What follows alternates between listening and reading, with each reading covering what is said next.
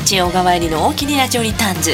お相手はシンガーソングライターの漢字の小川にカタカナの襟で小川入りがお届けしていきます。さてさてもう2022年も折り返しポイントでございます。皆様いかがお過ごしでございますでしょうか？今年はね夏が暑くそして梅雨が雨量が多いということでね気象台が発表してますけれどもえー、もうまたゲリラ豪雨とかほんま嫌やなと思いながらね。夏が暑すぎるのもちょっと困りますよね。暑くない冷夏もそれはそれで困るんですけどね。なんかこういい塩梅の夏がいいですけど、まあ、今年も猛暑ということでちょっとまあ私もヒヤヒヤしております。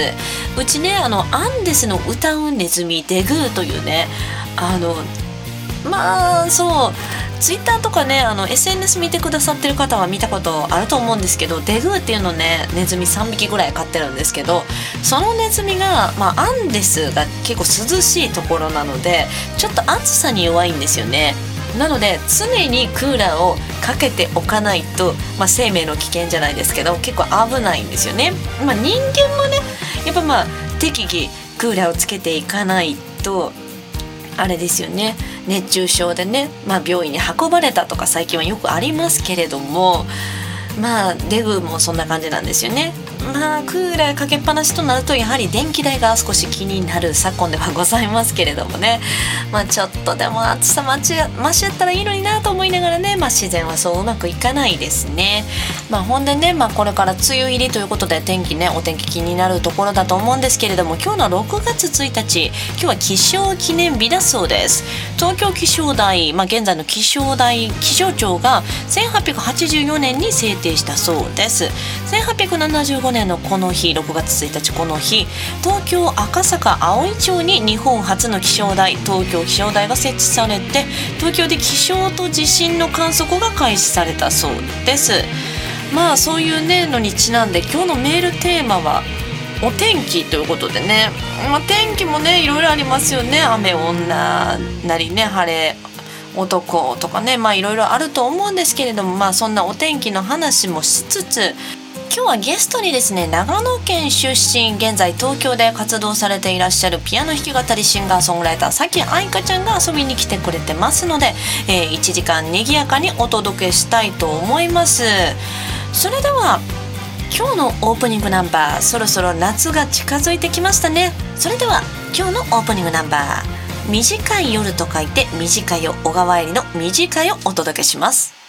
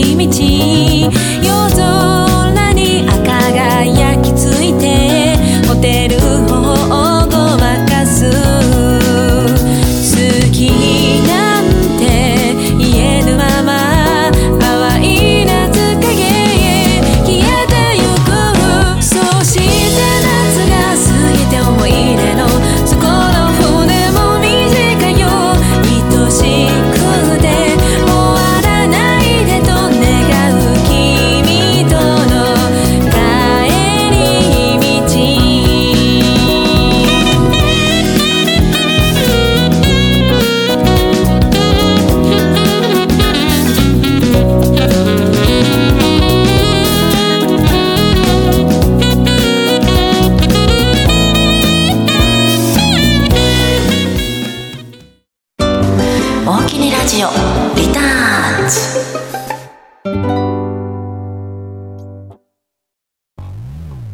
お届けしております小川えりの大きにラジオリターンズ。お相手は完全の小川にカタカナのえりで小川えりがお届けしております。今日は6月1日気象記念日。それにちなんで天気の話メールテーマお届けしております。えそれではメッセージねいろいろいただいておりますのでご紹介させていただきたいと思います。えまず1通目ラジオネーム埼玉のマッさん。メッセージおきにありがとうございます。えあの人はお天気屋さんとか行って気持ちをお天気として表現することが多くありますがこれからの梅雨の時期はどうしてもお天気と同じように気持ちまでジメジメとなりがちです。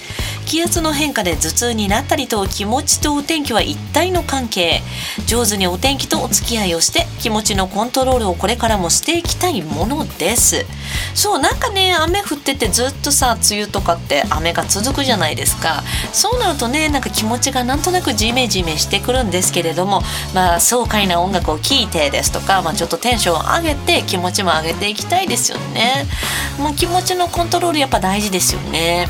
新潟はねもう何気にやっぱ日照時間が短いので、まあ、雪の時期になったらもうねあの太陽が差すことがもう本当に少なくなっちゃうので、まあ、その辺もねやっぱこう頑張っていかないといけないですね。気持ちのコントロールね。ラジオネーム埼玉のマッサンさん。メッセージお気にありがとうございます。えもう一つメッセージお届けします。えお住まい東の方。東の方って。ラジオネームしゃーちゃんメッセージお気にありがとうございます。えりさんリスナーの皆さんこんばんは。ラジオではお久しぶりです。そうだよ。ラジオもメッセージください。お待ちしております。え今日のおテーマはお天気の話。お天気というと先日横浜某所のライブの物販。雨の中を屋外で並んでいると以前ゲストで出演した某アーティストさんの折りたたみ傘さしてる人がいました。M 製作所。もう大体わかるじゃないですか。先日ね、えー、お気にラジオリターンズ遊びに来てくださった前田ゆかりちゃん。もうねなんかもうネタみたいになってますもんね。雨女で有名なんですね彼女はね。雨女ポジションは伊達じゃない様子。さて屋外ライブは雨も多いですね。エリさんはグッズに雨具を加える予定はありますか？なんかね他のアーティストさんも折りたたみ傘とかを結構ねグッズでなんかこう出してはる人がいてたんですよ。私何にしようかな。カッパ？みんなカッパ着いひんかな。でもそもそもさそうやって外でなんかやっぱ屋外ライブであの土砂降りの中歌わなあかん時ってやっぱあるんですよ。なんかこうステージの方にはあのー、なんでしょうね。屋根とかあるんですよ。やっぱ機材があるからさ。せやけど、まあ、見てはる人はもうなんかずぶ濡れみたいな。そういう人らのために、まあ、なんかウォータースライダー乗る人らもまあ雨がっぱ切るじゃないですか。だからまあアンマンカップなんかどうですかね。需要ありますかね。みんな買ってくれはったらいいんですけどね。どうなんでしょうね。買ってくれはるかな？どうかな？まあでもそういうねグッズの一案いいんじゃないでしょうか。ラジオネームしょうちゃんメッセージおきにありがとうございます。えそれではもう一つ。ラジオネーム岡山の直樹さん初メッセージおきにありがとうございます。もうすぐ梅雨の時期ですが雨続きの日を楽しく過ごす方法があれば教えてください。やっぱこうインドアで遊べるところに遊びに行くとかね。映画館とかさなんかこう雨でも関係ない楽しめるスポット行くとかどうですか、まあ、カラオケとかもそうですよね。私結構一人カラオケ好きなんですけど、まあ、カラオケとか雨関係ないじゃないですか。あとはまあ美術館とかにねあえて雨の日に行ってみるとかね、まあ、雨の日やからねこう移動も面倒くさいけれども、まあ、テンションの上がるこうなんかおしゃれな傘を買ってそれで出かけてみるとかね。なんかこう雨の日でもですねなんかテンションの上がるアイテムを入れてなんかこう雨の日やからこそその傘が使えたとかなんかそういうのでこう気分上げていきたいですね。あとはまあ気分の上がる音楽を聴きながらまあ、雨道を歩くですとか、まあ、なるべくこうこうなんかこう雨ってこう気分落ち込むけど落ち込まないようにちょっとねテンション上げていきたいですね。ナノネム岡山の直樹さんメッセージお気にありがとうございます。それではここでゲストコーナー。え長野県出身東京在住のシンガーソングライターさき愛花ちゃんが遊びに来てくれました。今はどんな飛び方だって知らないだけど大きく羽ばたける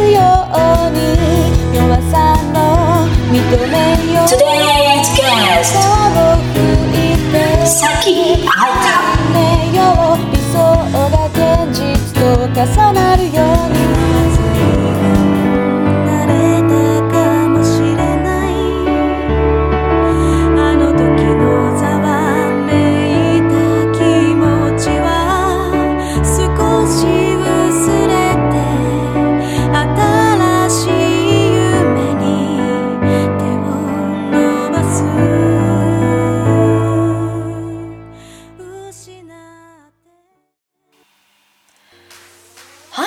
はですね、今日の大きにラジオリターンズのゲスト、え長野県出身で現在東京を中心に活動されていらっしゃいますピアノ弾き語りシンガーソングライター、さっき愛花さん遊びに来てくださいました。大きにありがとうございます。はい、さきあいかです。よろしくお願いします。よろしくお願いいたします。先日ね、えっと、ルアちゃん、あの、このラジオにも来てくださったこともあるんですけど、ルアちゃんのイベントでね、ご一緒させていただきまして、はい、そう私ねなんかあれ前何回もご一緒してたのにぼやっとしててすいません本当に。ごめんよーと思って。まあでも結構会ったのは久しぶりでしたよね。やしなんか私すごい何年かぶり。愛花さんが以前組んでたユニットのイメージがすごく強くて。はい、あのツインズっていうねお二人組されてらっしゃいましたよねはい。もうそれも6年ぐらい前ですかね。そうなのにそれ6年もうそんなに。経つんやって思って そっから相方さんもねあの二人ともソロ活動されてらっしゃいましたもんねそうですね。相方がソロ活動をしてて、まあその間はまあ私はやってなくて。あそうでそろそろソロ活動を始めようかなっていうので、なんか2年間ぐらいブランクあったんですけどあそうやったんや始めようかなっていう時に相方がなんか辞めちゃった時期うん、なんかすごいまあ急にやめはりましたもんね。まあ 知っては、ね知ってはる方はね、あれなんですけど。はいね、なんかちょっと寂しかったような。でもまあ、ね、こうやってこう続けてるからまたお会いできたということでありがとうございます。そうですねありがとうございますでね、まあ皆さんあの、さっき愛花さんが初めましての方もいらっしゃるかと思いますので、まあ自己紹介をまずお願いしてもよろしいでしょうか。自己紹介はい。さ先ほどねもうほとんど言ってもらった感じありますけどはい。長野県出身東京都在住のシンガーソングライター崎愛香です今は東京以外ではそんなにやってないんですか、そうですねソロを始めてからは、まあ、うん長野でちょこっと何回かやったりとかありましたけど、ああ、なるほほとんどどね。東京ですねそっかそっか。なかなかまあコロナ禍もあってね、いろいろ遠征もちょっとしづらいですもんね。確かにそれは影響大きいですねうん、それまでみんなね、なんか割と名古屋行ったりとか大阪行ったりとかも割と気軽にしてましたもんね。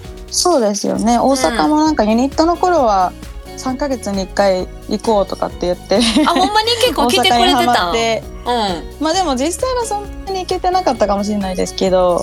まあでも年に1回は行ってたと思いますね。あ、ほんまですか？大阪大丈夫でした、は怖くないですか？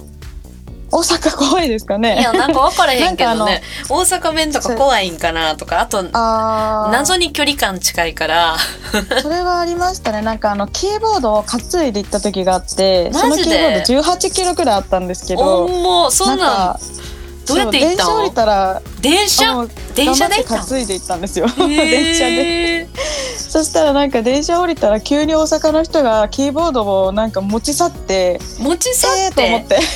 階段までなんか上がってくれてなんか急に持ってくれて持ちますよとかじゃなくて、えー、あなんか奪われたみたいな。取られたってなるよね。はい。でもなんかまあありがたいですね。そういうところがちょっと文化の違いを感じましたね。いやそれ多分ねめっちゃ特殊っすよ。さすがに持ちますよぐらい言うと思うんやけど。なんか急になんかもう持ってあげるぐらいの勢いでなんか階段スタスタスタっていっちゃって逆になんか「あ待って!」みたいなですごいな。まあねキーボードも大事だからそんななんかガサツになんかぐんぐんいっちゃうからびっくりしましたねまあでもねあ無事その手元に戻ってきたということでね。そうですねもうあの 良心的な方でしたねまあ取るには18キロは重すぎますもんね。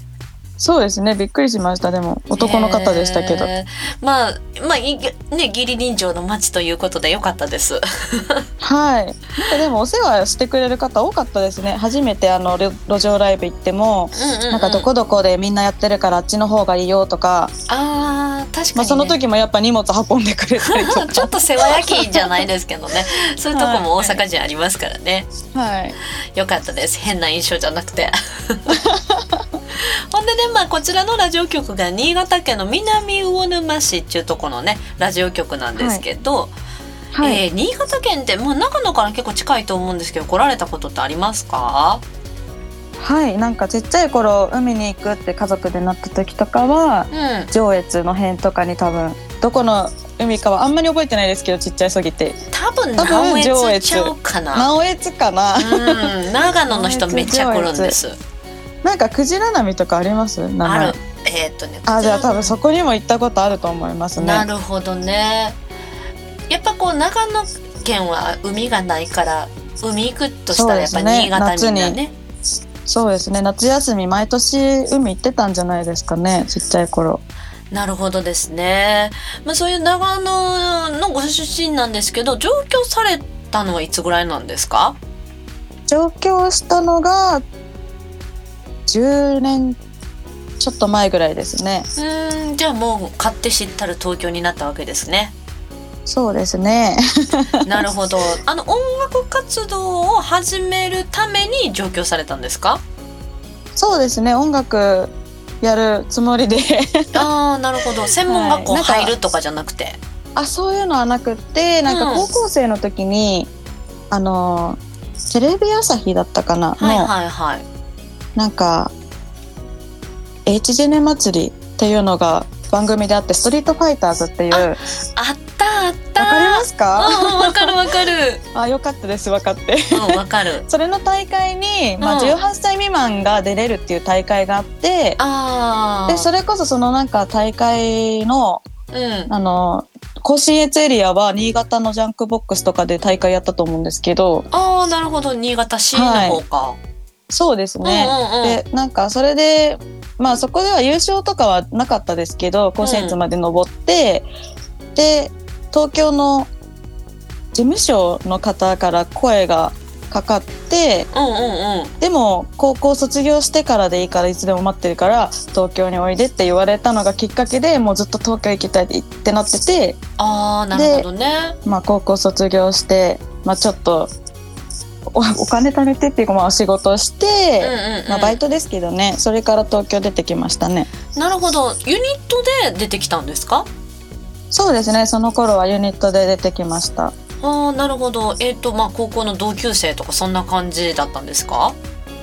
そうですね。相方テニスの時の相方はあの小学校4年生の時のクラス替えで同じクラスになって、まあ、そっからもう間もなく歌手になりたいって相方が言っててふんふんふんずっとやってますねそれからやってましたね。あじゃあ愛花さんは歌手になりたいみたいな感じやったんですか？なんか最初はなんか現実見なくて、うんうんうん。なんか夢見がちな子なんだなぐらいに思ってあてなるほどはい、でもなんかまあ私が音楽をやろうと思ったきっかけは、うん。まあ、その同級生のお姉さんがふんふん。なんかすでに長野のなんか平安堂っていうのがあるんですけどあああるね。ツタヤみい、たいな感じの、うん。まあ CD ショップみたいなね、はい。そこのなんか平安堂ミュージシャンコンテストとかいうのがあって、うんうんうん。そこで受賞しててそのライブを見に行って、まあ、その人たちも2人組ユニットでそこで憧れを持ってあこんな身近な人もミュージシャンやってるんだっていうので、うん。ちょっと現実味が湧いて始めましたね。なるほど。そのお姉さんたちは今は辞めてはるんですかね？どうなんだろそうね。れがあのユニット自体はもうその人たちもストリートファイターズの姫祭りっていうのに優勝し優勝したんだったっけな？身近にそんな方いらっしゃるのすごいですね。そうなんですよね。でもその後なんかこれからじゃあメジャーデビューでテレビとか出んのかなと思ってたらなんか、うん。まあ理由はわからないですけどそうそういう風にはならなくて消えちゃったなぐらいに思ってたんですけど、うんうんうん。あの相方これ言ってもいいのかな？お。そのまあ片割れの方が「ラブライブ!」の声優さんですね。えすごい。ああの、うん。新田恵美ちゃんっていうへえ、んか人生どうなるかわかんないですね。そうですね。いろいろなんかそうですよね。でまたなんかねテレビとかでも見れて嬉しいなと思ってます。ちょっと違う方向っていうか、まあ、声優さんになったんだっていうのもびっくりでしたけどね。いやでもまあ歌ラブライブだったらね歌もあそうですね。ですからね。歌いますよね。あーい。やまああれですよね。またこうちょっと一緒のステージじゃないですけどね。そういうのもちょっと楽しみですね今後ね。大きな夢ですいやねいやいやもうまだまだガンガンいきましょう。はい。ということでまあそういう感じでやっぱ影響を受けられたアーティストがやっぱそのあれですかねお姉さんたちっていうか近くにいた方たちなんですかね。メジャーなアーティストさんとかでこう影響を受けたアーティストさんとか曲とかってあったりしますか？あーメジャーアーティストの方もやっぱりあのシンガーソングライターで自分でなんか曲作ってる方とかうはよく聞いたりしますね。ん、なるほど。その中で特にこの人好きだなっていうアーティストさんっていらっしゃいますか？多分一番最初にハマったのが綾香とか HY とかうんうんうん。その辺で次にハマったのが阿部真央あ、かっこいいですよねと。か、うんうんうん。そうですねなんか結構なんか自分では書かないようなしなんか歌詞が入ってるんですよね。なんかどちらかといえばなんかこう清楚にね書いちゃうんですけど私はああ、なるほどね。なんか「なめとんか」とかいう言葉をね入れてたりとかするのがちょっと私にはないから憧れてたりはしますね。なるほどね。そのうちそういう曲もひょっとしたら出てくるかもしれないですね。あらあら みたいな。あらみたいな。あらってなっちゃうけどね。いやーまあでもそういうねこうシンガーソングライターにまあねなったわけですけど今はね。はいえっ、とリスナーの方からメッセージ来てましてはいラジオネーム奈良のしげさんが、まあ、はじめまして、愛花さん、メッセージいただいてます。で、まあ、シンガーソングライターの道に進もうと思ったきっかけはとメッセージいただいてます。はいあそうですよね自分で曲作るっていうことですもんね。そうだね。だからまあ、歌手になりたいとかではなくってそう、でもいつぐらいからね。うん。そうですね、まあ、小学校の時に相方と組み始めてなんか音楽室とかでライブチックなこととかをなんかやり始めてたんですけどあ、もう小学校の時からなんや。そうですね一緒になんか曲作ったりとかしてておお。なんかもうむしろカバー曲っていう思考が逆になかったりとかしてましたね。あ、それなんかあれですね。なんかみんな結構カバーから入るよみたいなとこありますけどね。そうですよねバンド組んだりとか、うんうんうん。いきなり曲書いちゃった。いきなり曲書いてましたね。ええ早熟ですね。すごい。そうですねでもやっぱ、まあ、今でも思いますけど人の曲やってもまあその人がやっぱ一番よく歌えるんじゃないかなって思うから自分もなんか自分の曲は自分が一番分かっててうん歌えるから、やっぱ自分で作った方がいいかなみたいに思ってますね。なるほど。そのどういう歌詞だったんですか？最初に作った曲とか、えー覚えてます？あ覚えてます。ねえなどどんな歌詞だったっけな？恋愛とかね。でも恋愛が多かったかもしれないですね。ああ、なるほどね。いやじゃあもう曲を書き始めてじゃあ結構長い感じになりますね。じゃあ。そうですね。なるほど。でまああの他にもですねあのメッセージいただいておりまして、はいえっ、とラジオネーム八王子八王子市のよっくんさんからメッセージいただいてまして。はいえーいつも楽しみに歌声を聞いています。これからも応援続けるので頑張ってください。お酒は控えてねとメッセージ来ましたね。そんな飲むんですか？はいありがとうございます。そんな飲んじゃうの？え結構なんか結構飲みますよあのライブハウスとかでもあの出番終わったらもう飲むみたいな毎回飲んでますね。やっぱ長野の人はお酒強いんですかね？そういうわけじゃなくて。あどうですかね。まあ寒いところの人は強いとか言いますよね。そうですね。まあ日本酒もやっぱ飲んだね長野も美味しいですもんねやっぱね。長野もありますね。うん。なるほど。まあお酒は控えていただいて。もういつメッセージいただいてましてラジオネーム岡山の直樹さんからメッセージいただいてまして、はい。愛花様全国ツアーなどの予定はないですか？とメッセージいただきましたすごいですね。私全国ツアーってやったことないですからね、今までに。いいじゃないですか コロナ禍明けたらいかがですか？あ、でも岡山か。岡山は行ったことないですけど、行ってみたいですね。行ったことありますか？ありますありますにあの大阪さからそんなに岡山遠くないから、ああ、そうなんですね。うんじゃあ、な長野から行こうと思う長野東京とか、まあ、東日本から行こうと思うとちょっとね若干遠いかなかな？じゃあ、まあの、大阪経由で 大阪にでライブしてそこから岡山やったらいいんじゃないかな？そうですね。大阪行きたいですね。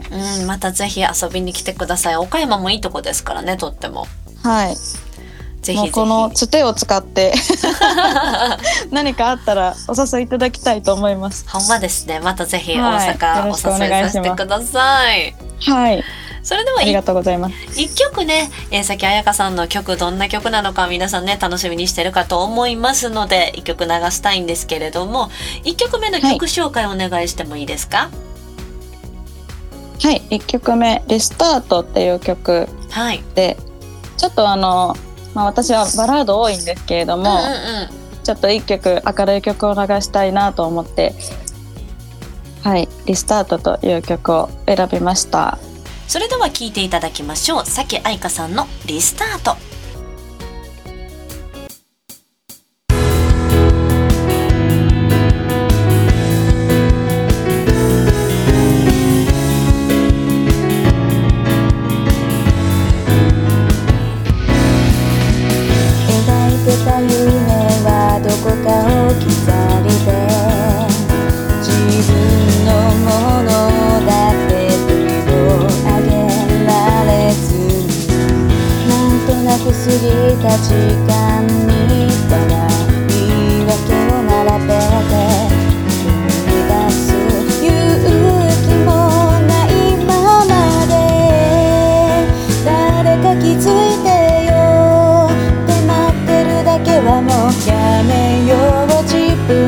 決めた道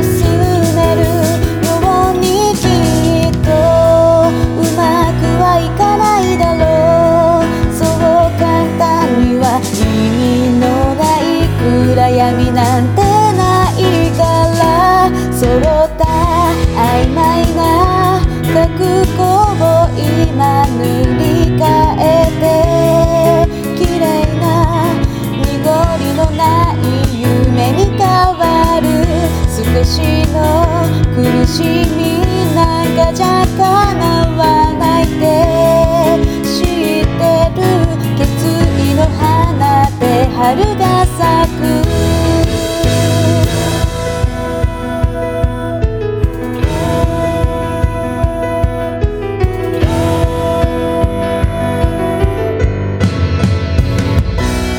今はどんな飛び方だって知らない。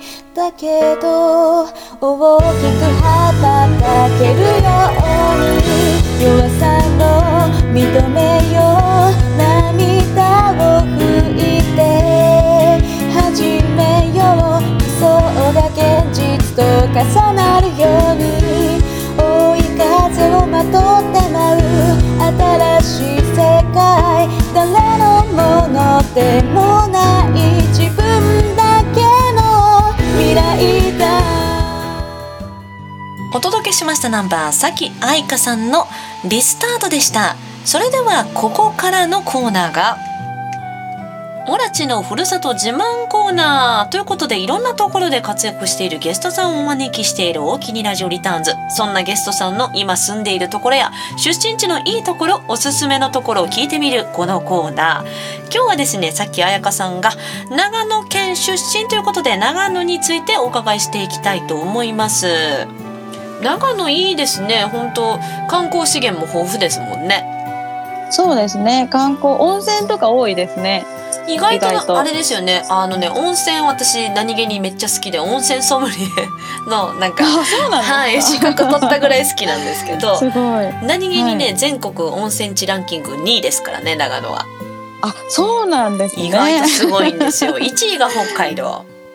ああそうなんですか。そして3位が新潟ですあ新潟も入ってるんですね。意外と九州とか多そうなんですけどまああの県のラン温泉地ランキングにするとそういうことらしいですよ。えー、嬉しいですね2位うん。2位と3位そう。でねまあその長野県いろいろこう観光地とかね好きな場所とかあると思うんですけれども崎彩香さんのおすすめの場所ってあったりしますか、観光地ですね。私の地元まあ細かく言うと戸倉上山温泉の辺でうん、私まあも行ったことある,、温泉もあるんですけど。うん。でその近くにあの日本昔話で有名なおばして山っていうのもあって。あそうだそうだね。はい。でおばして駅がなんかもう今は数少ないスイッチバックがある駅なんですよね。そっかあのい。電車の戻ってくるやつ、戻ってくるやつそうなんかね。軽井沢あたりにもね そのなんか跡みたいなのありますよね。はい。それが、でまあ、現なん役かあのそこから見える夜景とかがなんか夜景？せなんだっけな？日本の百景とかに多分選ばれてると思うんですよね。ちょっと詳しく何に選ばれてたかわかんないですけど夜景が綺麗ですね。星も流星群とか見えたりね、標高高いもんね高いですよね。うんなんか富士山が3600ぐらいで長野の高い山も3200とかそれぐらいある山がありますね。なんか以前ね県民賞でなんかい長野県民は住んでるとこの標高を言えるとか、あーありましたね。ほんまに言えるんですかあれ？いや私わかんないですけど。えでも多分なんかこう通学路とかちょっと山の方の人とかだと書いてあるんじゃないですかね。ああなるほどね。それで大体標高がわかるっていうね。わかっ知ってるんじゃないですかね。あーまあ長野県民といえばあの信濃の国を歌えるとかもありますけどね。あそれもありますね。小学校の頃からもう何かと歌いますからね。あ国歌ぐらい。国歌以上に歌います国ね歌以上に「君が代より歌います」みたいな。そうですね。あじゃあか歌う機会多いですよ。やっぱ愛花さんも歌える歌えますね。なんかでもあれ7番ぐらいまであってフルで多分歌詞見ないで歌える人っていないかもしれないですけど。7番？めっちゃ長いじゃないですか。そうなんですよ。で、へー。はしょられて、なんか1、2番とかですね、普段歌うのは多分。そうですね。私もなんかこうん話のネタにと思って練習したけど、まあ、2番ぐらいで挫折しましたね。そんな覚えられ2る番、まででも結構なんかこう内容詰まってて、うん、あの、地理のテストとか小、ん？中学校ぐらいの時にあった時に、長野県の地理、あの歌を頭の中で流すと、結構あの山脈の名前とかあったりとか盆地の名前とかあってあそう南になんとかとかそういうのでなんかテストクリアできたりとかしますよ。ー やたら山が多いですもんね。そうですね。山多いですね。うん。なんか大阪ってそんなに標高高い山ないんですよねあそうなんですね。ないね。だから長野に最初行った時山おーってなって。私北海道に行ってびっくりしたのが結構陸地お大きいじゃないですか。あそうだね。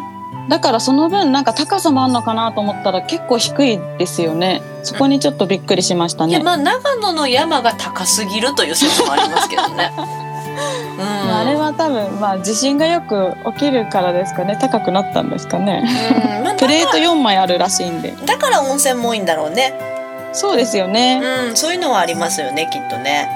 はい。まあそんなね、あの山々がすごく雄大な長野なんですけど、はい。やっぱグルメとか結構ね、まあおやきとかいろいろ長野県ありますけど、はい。これなんか実際長野県の人っておやきそんな食べるんですか？おやきは食べますよなんかな何の時期？夏野菜の時期かな夏休みとかのおやつとかで食べたりとかおやつっていう位置づけなんですね、おやきはね。おやつですね なるほど。そうなんですよあと長野県のグルメって言ったら、うーん、まあ山菜はきっと食べますよね、結構。山菜食べますね。うんうんうんうん。春になあとったら。なんかまあそんなに頻繁に食べないですけどイナゴとかはよく食べたりとかしますよ。稲刈りの時期とかに。マジで？やっぱりイナゴ食べるの？食べますね。へえ。なんかイナゴの佃煮お土産屋さんに売ってたりするじゃないですか、はい。あれ、はい。本当に食べるのかな？長野県民の人ってちょっと思ってたんですよねなんか小学校の時お弁当に入ってる子とかいましたよ。お弁当に入ってる？イナゴが。マジで？いやイナゴ、食べれますよね？全然ね多分ね。食べれますね。私イナゴそのものの試しに食べたことあるんですけどはい。どうにも足がね。あーでもエビも一緒ですよ。なんか感覚は。もう食べ慣れてる人からすればエビと一緒ですね。いやなんか足引っかかるじゃないですかあそうですね。エビ足食べないですもんね。そうやね。中身だけですもんね。あだからあの味はいけまあ佃煮やからね。あの佃煮の味になってるから食べれるけど、うーんって思いましたね。おお、そうですね。足がね。あじゃあ作りはるんですか？家で。イナゴあのなんでしょう？取ってきてとか？えでもねあのおじいちゃんおばあちゃんの世代おばあちゃんが作ってくれるって感じですけどねあーなるほどね。稲刈りの時期にしか家で作らないから。なんで稲刈りの時期によく取れるんですか？その時期に。イナゴは稲にいるんですよ。あそっか。稲子が稲におるそういうことか。いつでもなんかどっかにいるとかじゃなくて稲刈りするともう大量に出てくるんですよね。ぴょんぴょんぴょんぴょん跳ねて。それを捕まえて。えやっぱ虫持って帰るほいって捕まえあもう素手です素手。素手？マジか。素手ですよ。えー、あのやっぱあんまそのイナゴに触れ合う機会ってないですよね。あの大阪とか特に。あんま田んぼないし、まあ子供の頃におばあちゃん家がまあ稲刈りしてそれ手伝いに行った時に子供たちはイナゴ捕まえて遊んでるみたいな感じですね。ああなるほど。勉強になる なるほどですね。ちなみに蜂の子とかそういうそのなんかそういうのとかもなんかお土産屋で見た気がするんですけどそれは食べたことない？ありますよ。蜂おのー。子でもなんか高級食材だと思ってるんでうなんかちっちゃい瓶で2000円とか。ん、うん、そうだよね。だからそんなに頻繁に食べるものではないですけど。まあでもイナゴの下りがあるからかこうなんか虫食に対してのハードルが低いような気がしますね。そうですね。結構なんかもう他の虫とかでも私は意外と食べれたりしますね他の虫何食べるんですか？なんか言ってたかな虫。私なんかあの17ライブやってた時があってああうんうんうん。なんか面白いことやりたいなと思ってなんか昆虫食配信一回やったことありますねうーんタガメとかゲンゴロウとかなえんかタガメレベル高いですね。あなんか昆虫食でも割とレベル上位のやつじゃないですか。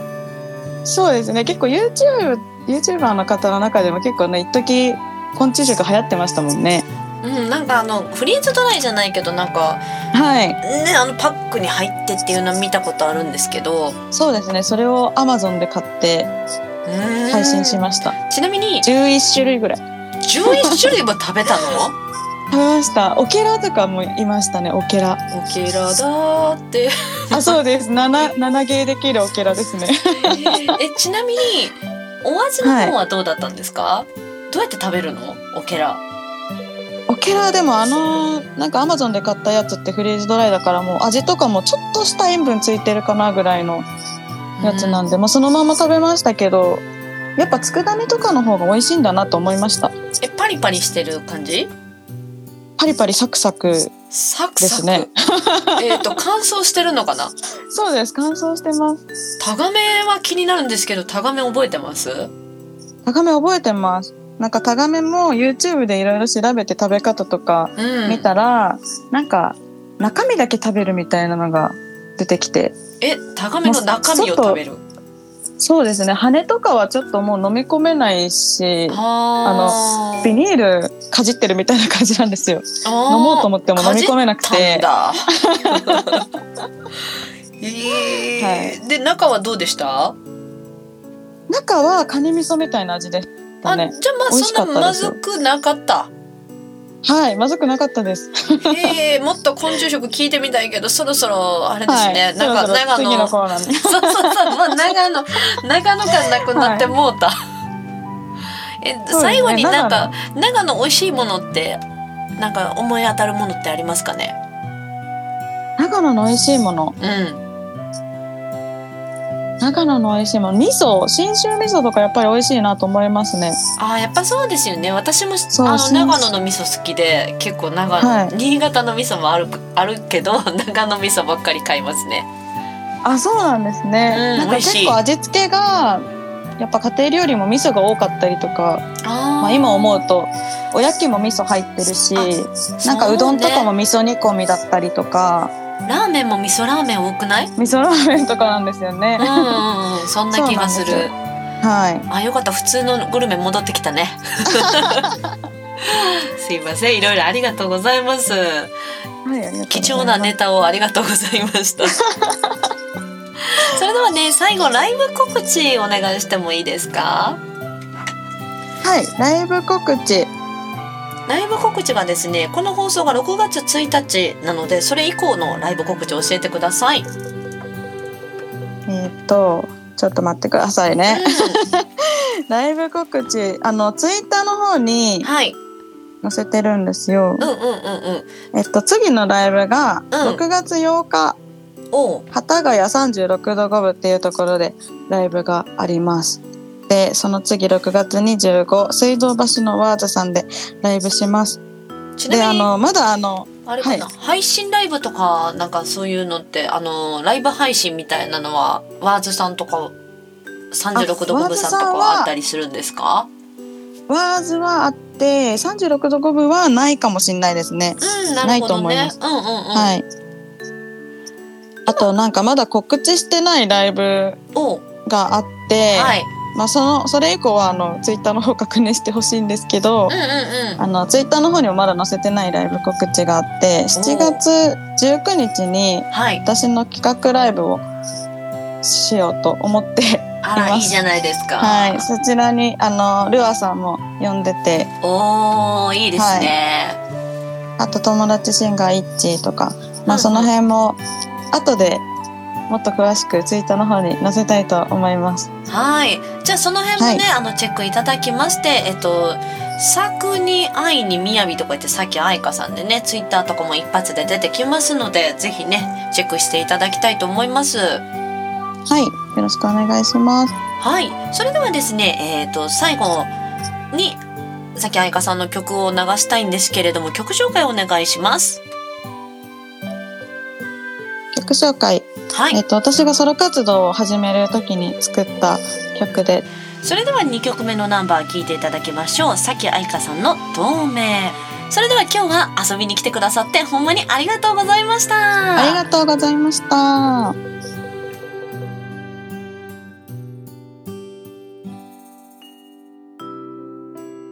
それではここでさき愛花さんの透明聞いていただきましょう。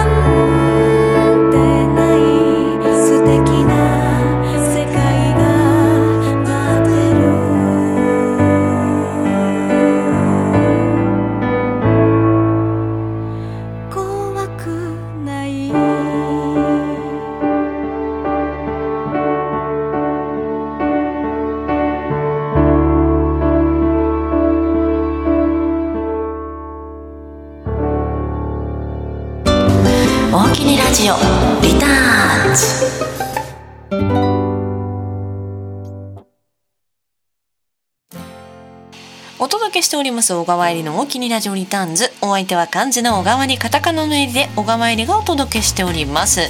さあ今日は6月1日気象記念日ということでメールテーマ天気の日でお届けしております。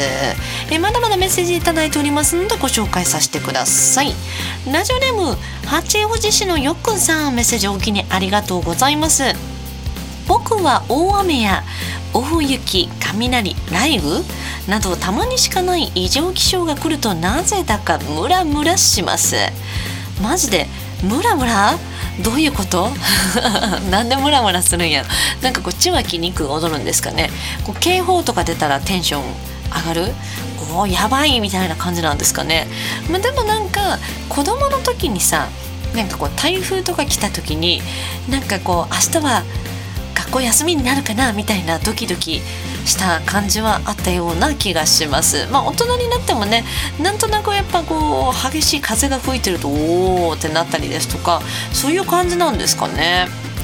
えラジオネーム八王子市のよくんさんメッセージお気にありがとうございます。えそれでは気象ネタでもう一つ。ラジオネームジャスミンさん。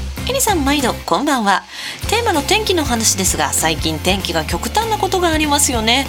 鬼のような大雨大雪天気が良すぎの毎日だったりで農作物にも影響があるので極端な気候は困ります。それに外での趣味が多いのでそれなりの天気がいいです。それやっぱたみんな思ってるんですよね。でもなんか最近はなんかこうぶわっとねあのたらいをひっくり返したような雨が降ったりもしますもんね。昔あんなゴリゴリした雨降ってたかなとか思うんですけれども昔とやっぱ今でね気象状況が変わってきてるんでしょうね。まあ、地球環境を大事にしないといけないのとそういう意味では思うんですけれどもね。やっぱこう南魚沼は米どころですので、まあ、雨が降らなさすぎても降りすぎても困るわけですよね。農作物にはやっぱりまあ程よい気候がいいなと本当に思いますね。ラジオネームジャスミンさんメッセージお気にありがとうございます。えそれでは天気ネタもラスト1通お届けします。ラジオネーム奈良のしげさん。だんだん広場が暑くなって水筒を持たずに出かけるのは危険ですね。暑さに強いのか自宅の中庭のガクアジサイの花が咲き始めました。アジサイ早いですね。まあこっちはもうちょっと多分遅いんじゃないですかね。で天気の話。私は幼い頃気管支喘息を患った影響だと思うんですが気圧の急激な変化を感じるとひどい頭痛を感じる体質です。最近認知されている天気痛に当たるのかもしれません。多分、え全国のリスナーの方々の中には多少なりとも天気痛体質の方がいらっしゃると思います。私も結構なんかこう頭重感あのめちゃめちゃ頭痛くなるほどではないんですけど頭が重くなったりですとかまあなんとなくね気圧の変化で気分が落ち込んだりとかもやっぱありますよね。そして傘を持って出ても梅雨のシーズンでもめったに雨に遭遇しない晴れ男体質です。エリさんは晴れ女雨女という都市伝説を信じる方ですか？やっぱなんかこう野外ライブの時とかね雨降ると、まあ、中止になったりですとかそのやっぱ見る方も大変なのでなかなかこう雨ねまた雨かと思って私雨女なのかな嫌だなと思うこともあるんですけど最近の打率的には雨にそこまで当たらないと信じたい。なのでまあねどっちかというと雨女よりやけれどもまあ先ほどねメッセージで出ましたけどその前田ゆかりちゃんですとかその辺の雨女ってなってる方よりはまあ雨女じゃないのかなと最近ちょっと思ったりもします。ラジオネーム奈良のしげさんメッセージおきにありがとうございました。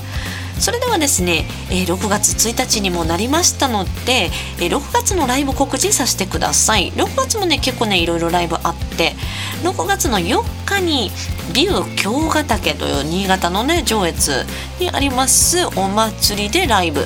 そして川口駅前広場で、えー、柊真由ちゃんねこちらの大きにラジオリターンズにも遊びに来てくれた柊まゆちゃんのイベントで、えー午後3時20分頃歌います。そして久々の平日ライブ小田急線のね豪徳寺という駅があるんですけどそこから駅近い豪徳寺リンフルームさんというところで初めまして歌わせていただきます。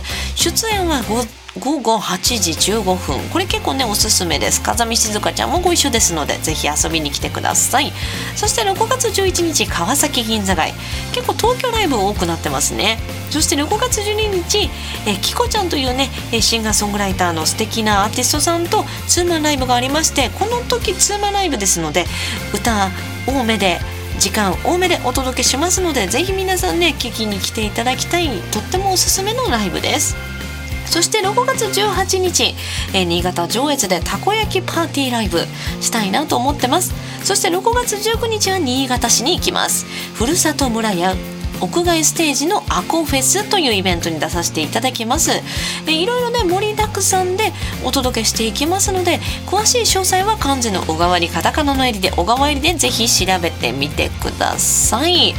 それではですねまあ6月梅雨でちょっとジメジメ元気がなくなる時期ではございますが、え皆さんテンションを上げていきたいですね。それでは今日のラストナンバーちょっとまあテンションを上げていきたいということでこのナンバーをお届けします。月刊エリゴスティーニ、えー私がね毎月出している CD の第6号から小川入りの甘い夜でお別れしたいと思います。来週もこの時間元気にお耳にかかりましょう。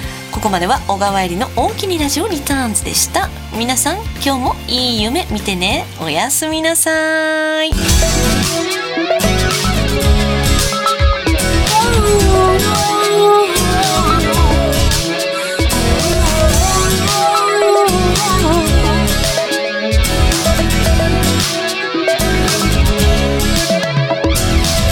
あなたの笑顔がまだまぶたの裏に焼き付いてる昨日の今頃にはあなたの吐息を感じてた。だけどあなたはこの世を綱を越えた。別の空の下で違う誰かを抱いているどうしてこんなに胸が苦しいの？いつからこんなに愛してるの？どうしようもない思いを。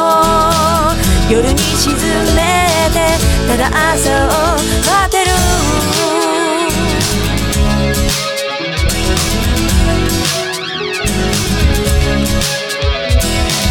一緒の時間がずっと続けばいいと思ってた。だけど楽しい時間はすぐに過ぎ去ってしまうものだから今はあなたに伝えられない。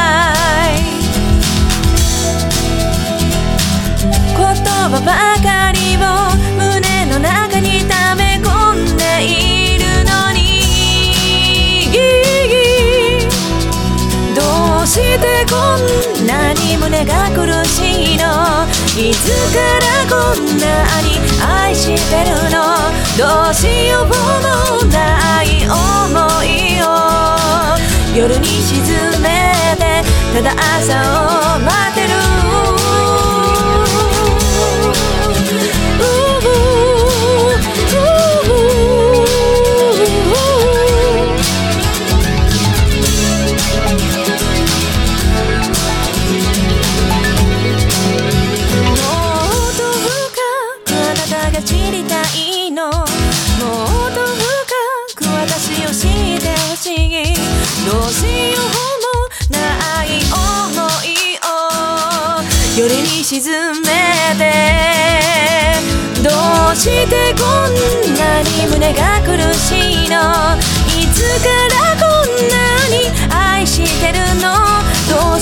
うもない思いを。